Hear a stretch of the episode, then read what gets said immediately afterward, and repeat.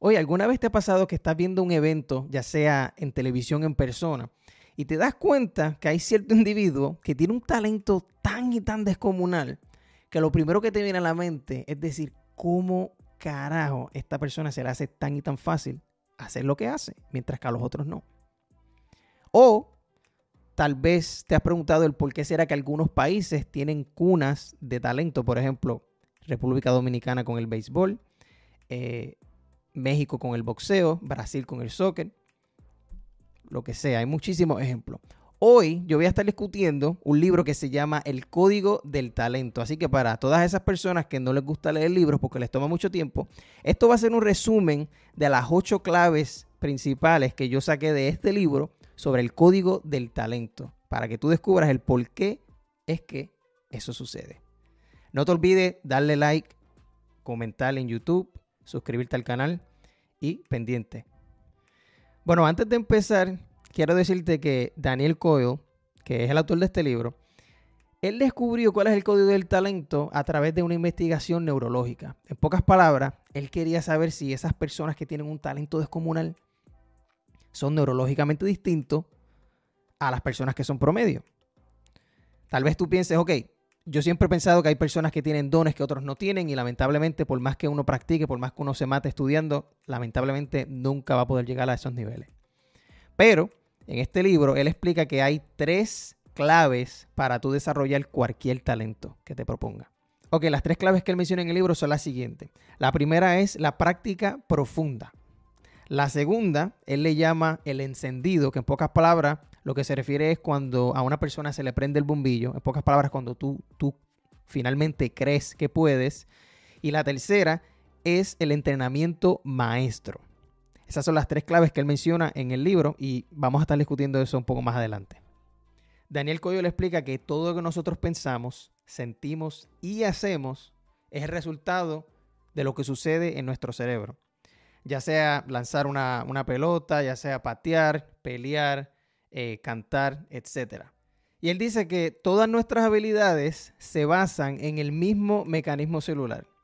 En pocas palabras, eh, nosotros en nuestro cerebro tenemos una serie de, fibras nerviosas que él le llama circuitos nerviosos.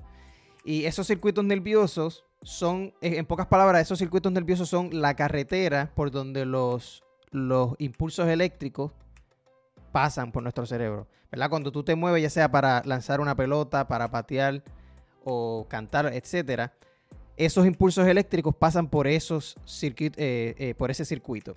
Y ese circuito tiene lo que, lo que se llama mielina. Mielina, que es una capa que se forma en esos circuitos. Él dice que la mielina es lo que, lo que se va desarrollando en una persona cuando la persona quiere eh, desarrollar cierto talento. Para que tengas una mejor idea de lo que es la mielina, él dice que, que la mielina determina la rapidez y la precisión con la que una señal puede viajar a través de ese circuito.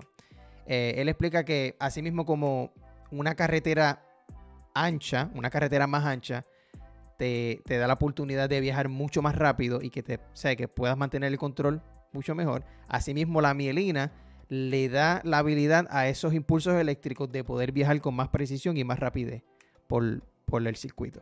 Y esa es la, primera idea clave del, libro. Ahora, si tú te preguntas, ok, ¿cómo yo puedo, cómo yo puedo hacer que mi, cerebro eh, cree más mielina a través de mi, ¿sabes? De, esos circuitos. La respuesta de eso es sencilla. Él dice que los, el cometer errores fomenta la producción de mielina. En pocas palabras, mientras más tú practiques, mientras más errores tú cometas en esa destreza que tú estás tratando de, desarrollar, más mielina se va a ir formando en ese, en ese circuito. La analogía que te puedo explicar aquí para que tengas una idea es súper sencilla. Cuando tú vas caminando por la grama, si tú sigues pasando por la grama, va a llegar el momento en que se va a formar un caminito, ¿verdad? Supongamos que tú estás pasando por un monte y la grama está súper alta. Si tú sigues pasando por el mismo camino todos y todos los días, caminando 15, 20 minutos por el mismo lado, va a llegar el momento en que ese caminito, en vez de tener grama o pasto, lo que va a tener es tierra. Eso ya se formó esa mielina, en pocas palabras. Se formó la mielina ahí. Ahora tú vas a poder, vas a poder llegar de punto A a punto B muchísimo más rápido que la primera vez. Asimismo, cuando tú estás tratando de, desarrollar un talento, si, ya sea deporte, bailar, lo que sea, eh, mientras más errores tú cometas, o sea, en pocas palabras, mientras más tú pases por, por ahí, por ese camino, se va a seguir formando la mielina y lo vas a llegar a hacer más, más rápido y mucho mejor y mucho más fácil de lo que lo hacías antes. esa es la idea clave número dos del libro. La tercera clave del libro es que la habilidad no depende exclusivamente de nuestros genes ni de nuestro medio ambiente. Eh, para explicarle esto, en el libro él usó un ejemplo del siglo XV, donde hubo una región que se desarrollaron muchísimos artistas, de, en pocas palabras, en cuestiones de dos generaciones. Que en toda, en toda su historia nunca habían salido artistas de ese lugar y de repente empezaron a salir muchos, muchos, muchos artistas ahí. Eh, él explica que obviamente nada cambió, lo único que cambió fue que eh, hubo una persona que sí desarrolló su talento y esa persona siguió enseñándoselo a los demás y por lo tanto se formó como una cultura detrás de, ese talento y en esa región se enfocaron todas esas personas que hacían eso, esos artistas salieron de esa región. Pero él dice que eso no tiene nada que ver con la genética, o la genética de, de la gente que vivía ahí, ni tenía que ver nada con el medio ambiente sino que tuvo que ver con la influencia de, pues, de esa persona que desarrolló su talento y lo compartió con los demás y le enseñó a los demás. Y fíjate, estoy 100% de acuerdo porque hoy día tenemos ejemplos como Michael Jordan, Tiger Woods, LeBron James, eh, Michael Jackson. Si te das cuenta, los papás de ellos no tienen los talentos que ellos tuvieron y donde ellos nacieron no salieron los mejores bailarines, baloncelistas o golfistas del mundo tampoco la genética no tuvo nada que ver y tampoco tuvo que ver el ambiente en el que se, criaron. esto nos lleva a la, a la próxima idea, la idea número cuatro, que es que en pocas palabras, cuando, cuando él analizó esos países que tenían las cunas de talentos, como Brasil y el fútbol, o República Dominicana y el béisbol, él se dio cuenta que estas personas se dedicaban a practicar profundamente. En pocas palabras, él decía que esas personas practicaban mucho más fuerte de lo que jugaban. ¿Entiendes? Ellos practicaban muchísimo más fuerte de lo, que, de lo que jugaban. Él dice que las personas en Brasil, ellos usan una bola más pequeña para practicar, pero que es el doble de pesada que la bola normal. Al igual en República Dominicana, si te das cuenta, esas personas a veces juegan pelota con, un, palo, con una bola eh, hecha con, tape, o una bola eh, hecha con, con hilo. Ellos hacen cualquier cosa por jugar y se dedican, juegan descalzo. O sea, en pocas palabras, ellos practican muchísimo más fuerte de lo que, de lo que juegan. Esto hace que esas personas desarrollen el talento muchísimo más fuerte que las otras personas. ya sabemos que no tiene nada que ver con la genética, no tiene nada que ver con el medio ambiente, sino que tiene todo que ver con la práctica profunda. Si tú quieres tener un talento descomunal, tienes que practicar descomunalmente. Porque eso te va a llevar a cometer muchísimos más errores de lo normal. Y mientras más errores tú cometas, más mielina tu cerebro va a tener en, en esos circuitos nerviosos, que es por donde pasan los impulsos eléctricos. En pocas palabras, mientras más ancho, mientras más ancha esté tu carretera, más fácil pueden pasar esos, esos impulsos eléctricos por ahí y va a hacer que simplemente tus movimientos fluyan cuando tú estés haciendo lo que quieres hacer. Eh, ahora, la próxima clave es aprender entonces cómo practicar profundamente. Pues él explica que la mejor manera de uno practicar profundamente es dividiendo la tarea en cantitos bien pequeñitos y enfocarse por un largo periodo de tiempo en eso. En pocas palabras, si tú eres deportista, por ejemplo un boxeador, él puede concentrarse una hora completa tirando solamente jabs o si eres baloncelista, si quieres ah, eh, eh, tener un talento descomunal tirando tiros de tres, pues tú tienes que dedicarte descomunalmente a tirar tiros de tres. Tú no puedes ir a la, cancha y simplemente jugar baloncesto como si fuese un juego normal, enfocándote en, el, ¿sabes? En, en, todo, sino que te deberías enfocarte en un movimiento en particular que quieres desarrollar. Ya una vez tú desarrolles ese talento, en, esa, en esa área específica, entonces tú le vas añadiendo. Eso es lo que él dice que es la mejor manera de practicar. Tienes que dividir toda la tarea en cantitos bien pequeños y enfocarte por un largo periodo de tiempo en eso. Mientras más tú lo repitas, más fácil se te va a hacer. Y esa es la clave número 5. Ahora, la clave número 6 de este libro, del Código del Talento, eh, él explica que nosotros necesitamos una señal externa. Nosotros necesitamos alguien que, que nos inspire. Él explica, esto es lo que yo expliqué al principio, que es el encendido. Cuando se te prende el bombillo, sientes inspiración y al fin crees que lo puedes hacer. Un buen ejemplo de esto sería eh, un atleta que está imitando a Michael Jordan, por ejemplo, como Kobe Bryant con Michael Jordan. Él dice que eh, eh, el mejor ejemplo sería ese. El talento de, de, Kobe Bryant tiene muchísimo que ver con el talento de Michael Jordan, porque Michael Jordan fue el que lo inspiró a él. Él dice que es bien raro, bien, bien raro que una persona desarrolle un talento descomunal por interés propio, sino que su interés provino de una persona que lo inspiró. Ya sea que él lo vio, ya sea que, le contaron o que leyó un libro, pero ese talento proviene de eso. Y el ejemplo que él dio en el libro es de una señora, una, una golfista que se llama Seri Pack. Eh, ella ganó un torneo en el 1998.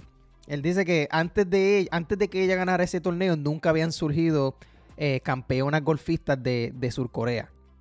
Y que de repente eh, hoy día creo que es el 40% de las campeonas mundiales de que son mujeres vienen de, de Surcorea. Él dice que ella fue la que ocasionó esa ola de golfistas que se, inspiraron. Ella fue esa señal eh, externa. Ella fue la que les prendió el bombillo a todas esas mujeres que querían ser deportistas o que querían jugar golf. Que la tomaron a ella como modelo y por lo tanto empezaron a practicar igual que ella, empezaron a desarrollar el talento que tiene ella y se convirtieron en campeonas, igual que lo hizo ella. Ok, ahora vamos para la, clave número 7 del libro El Código del Talento. Él explica que todas las personas que tienen un talento descomunal, eh, ellos tienen entrenadores. Pero hay dos tipos de entrenadores. Hay, hay entrenadores que se enfocan en mantenerte motivado y hay entrenadores que se enfocan en la práctica profunda. Ahí dice que hay entrenadores pues que simplemente te inspiran a trabajar duro, no quitarte, creo en ti, etcétera. Pero hay entrenadores que se enfocan en, en simplemente esos pequeños detalles que estás haciendo mal y te obligan a hacer lo mismo mil veces si tienes que hacerlo para que así te puedas mejorar. So, eh, normalmente tú tienes que elegir qué tipo de entrenador tú quieres tener. Si quieres desarrollar un talento, lo mejor es que te busques un coach pero trata de buscar un coach que se enfoque en, práctica profunda.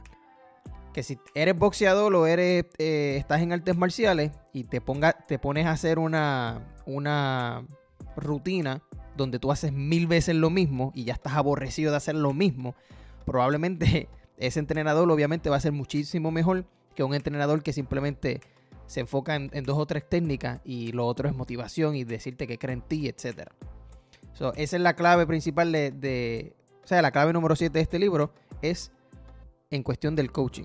Tú tienes que saber identificar qué tipo de coach tú tienes. Y la idea clave número 8 de este libro del Código del Talento, él dice que los entrenadores maestros necesitan un vasto conocimiento de su campo y la capacidad de satisfacer las necesidades individuales de sus estudiantes. Son pocas palabras, él lo que está diciendo es que la, eh, eh, la mejor manera de tú saber si tú tienes un buen coach que te puede llevar a tener un talento descomunal es sabiendo, eh, identificando cómo es que él te trata a ti comparado con los demás. ¿Verdad? No todo el mundo tiene los mismos talentos. Si el coach que tú tienes te está explicando y te está diciendo que ajustes algo, pero se lo está diciendo a todo el mundo, eso no es un, un entrenador maestro. Un entrenador maestro sabe específicamente qué es lo que te está aguantando. Te va a decir, ok, ajusta este movimiento, haz esto, haz lo otro, ajusta aquí, ajusta allá. Y se va a enfocar en practicar profundamente en esas cosas que te están aguantando a ti específicamente. esa es la mejor manera de, identificarlo. Este libro es súper fácil de leer y el concepto es bastante sencillo. En pocas palabras, eh, si tú te quieres convertir en, experto en algo, ¿verdad? Que es lo que te va a llevar a ti a, tener libertad financiera. Si tú quieres ser deportista, la única manera de tú hacer muchísimo dinero en eso es convirtiéndote en un experto. Si tú quieres ser empresario, sabes que tú te tienes que convertir en experto en alguna industria en específica, ya sea tecnología, bienes raíces, este, cualquier tipo, puede ser eh, cualquier cosa, música. la única manera, ¿verdad? Si tú tienes sueños y ambiciones de ser grande y ser de los mejores en algo, tú tienes que convertirte en experto. Ese, eh, una vez tú te conviertes en experto, vas a poder generar muchísimo dinero, pero sabes que la única manera de tú convertirte en experto en algo es practicando profundamente. Y aquí, en pocas palabras, ya te dice cómo practicar. Divídelo en cantitos y enfócate en repetir la misma cosa mil veces, que es bastante aburrido. Otra cosa que quería compartir de este libro es que eh, detrás de esa práctica profunda, detrás de esa práctica profunda, la mentalidad que tú tienes que tener, porque eh, ponte a pensar,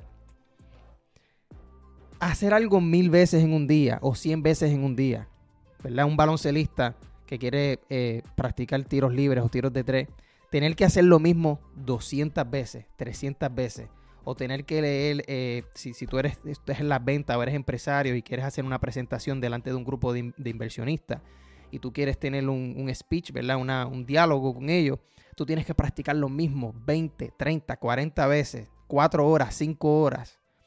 La mentalidad que tú tienes que tener y la ambición es lo más importante. Porque por más que tú practiques, o sea, se te va a hacer imposible tú practicar lo mismo cuatro horas en un día y después levantarte al otro día y volver cuatro horas a hacer lo mismo hasta que tú al fin lo desarrolles. La mentalidad que tú tienes que tener de persistencia es lo más importante. No es leer libros, no es llamar a fulano. Y tú puedes tener el mejor coach y como quiera el mejor coach del mundo, no te va a llevar a ti a tener la mentalidad, porque tiene, al, fin y al cabo tú tienes que quererlo bien profundo, tienes que quemarte, eh, sentirte, en pocas palabras, obsesionado con cumplir esa meta. Tienes que imaginarte que lo vas a lograr, creer que lo vas a lograr y obsesionarte con eso, imaginarte cómo se va a sentir cuando lo logre, cómo la gente va a reaccionar cuando lo logre. Imagínate tú compartiendo la noticia con tu mamá de, que ganaste el campeonato o que te hiciste millonario o que te salió a la vuelta como querías que te saliera. lo más importante es el mindset, la mentalidad. Anyway, eso es todo por hoy. Acuérdense, suscríbete al canal de YouTube, eh, comenta, dime tu opinión, etcétera. Me puedes conseguir en Instagram como Luis Yadiel Bruno, con Y, con L, Luis Yadiel Bruno. Y nada, nos vemos en el próximo episodio. Espero que se lo hayan disfrutado. Y no se olviden de siempre hablar claro. Dejen la feca. Se cuidan. Chao.